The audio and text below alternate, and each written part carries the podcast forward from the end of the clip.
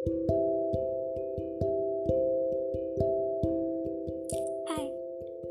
मैं हूँ शिपाली आपकी दोस्त। आज मैं आपको कोई कहानी नहीं सुनाऊँगी। बल्कि आज मैं आपको एक कविता सुनाऊँगी। कल ऐसे ही नेट पर सर्च करते हुए एक बहुत ही ब्यूटीफुल पोएम मिली, बहुत ही सुंदर कविता। सोचा आप लोगों के साथ शेयर करूँ। आई होप आपको ये कविता अच्छी लगी। तो ज़िंदगी को जी, उसे समझने की कोशिश ना कर।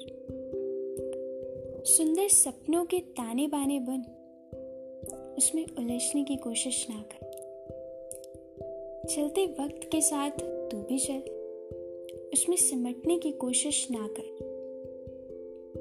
अपने हाथों को फैलाकर खुलकर सांस ले, अंदर ही अंदर घुटने की कोशिश ना कर। मन में चल रहे युद्ध को विराम दे। खामखा खुद से लड़ने की कोशिश ना कर। कुछ बातें भगवान पर छोड़ दे। सब कुछ खुद सुलझाने की कोशिश ना कर।